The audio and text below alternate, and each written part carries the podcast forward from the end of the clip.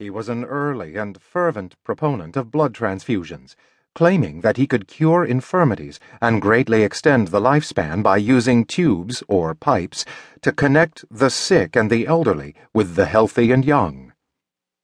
The pumped in blood of a strong, healthy cookmaid or a kitchen wench would surely revivify those at death's doorstep.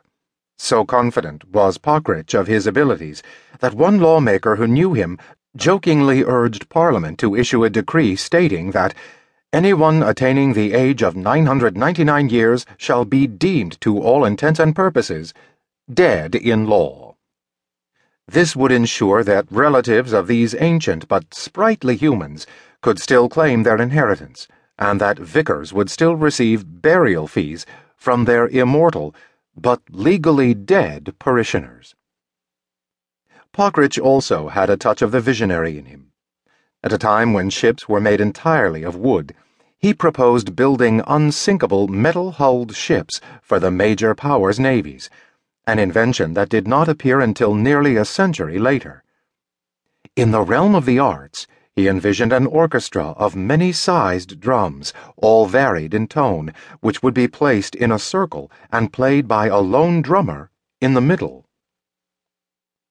In 1741, when he was in his late forties, Pockridge finally hit upon the invention, or reinvention, that changed his life, and for which he is now remembered. Improvising upon a long tradition of glass based musical instruments, Pockridge developed what he called his angelic organ. In the beginning, he played his organ using wooden sticks, much as a related instrument, the Glasspiel or Verrillon had been played in years previous. Eventually, Pockridge discarded his sticks and began playing the instrument as one rubs a wine glass, with wet fingers tracing the rim. Ever the self promoter, he advertised himself as a virtuoso of this celestial sounding instrument. Financial opportunities for 18th century musicians were extremely limited, and only the very finest musicians, such as Handel, who was performing his Messiah in Dublin at approximately the same time that Pockridge arrived on the musical scene, could rely on their talent alone to bring in cash. The rest, like Pockridge, had to rely on gimmicks or hype. For many female performers, this involved developing a deliberately indecent reputation to reel in the crowds. The announcement for Pockridge's first concert, which appeared in Faulkner's Dublin Journal in the last week of April 1743, showcases the captain's rhetorical gifts. At the theatre in Smock Alley on Tuesday, 3rd May, will be a musical performance upon glasses with other instruments accompanied with voices. This being the first time that glasses were ever introduced in concert, it is hoped that curiosity will induce the town to see what has so much surprised those who have heard them, even at the greatest disadvantage.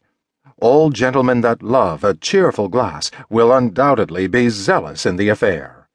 One rising member of the local Dublin music scene was a boy soprano named John Carteret Pilkington. Fourteen years old, Pilkington earned a paltry wage as a freelance verse writer for assorted magazines. Three different times he and his mother were placed in Marshalsea prison, presumably for debt. Pilkington briefly tried his hand as a naval volunteer, but after a miserable week long sea voyage he returned to Dublin and sought his solace in a pub. It was here, after settling in to a night of drinking warm punch, that Pilkington first met Pockridge. The captain cut quite a figure, Pilkington reported he was tall and wearing a big wig and a sword. As the two began chatting, Pilkington mentioned his recent singing performance at a concert in Cork. At this, Pockridge eagerly rose up, asking, Why, can you sing? When Pilkington said yes, Pockridge implored him to hum a tune. Pilkington happily obliged.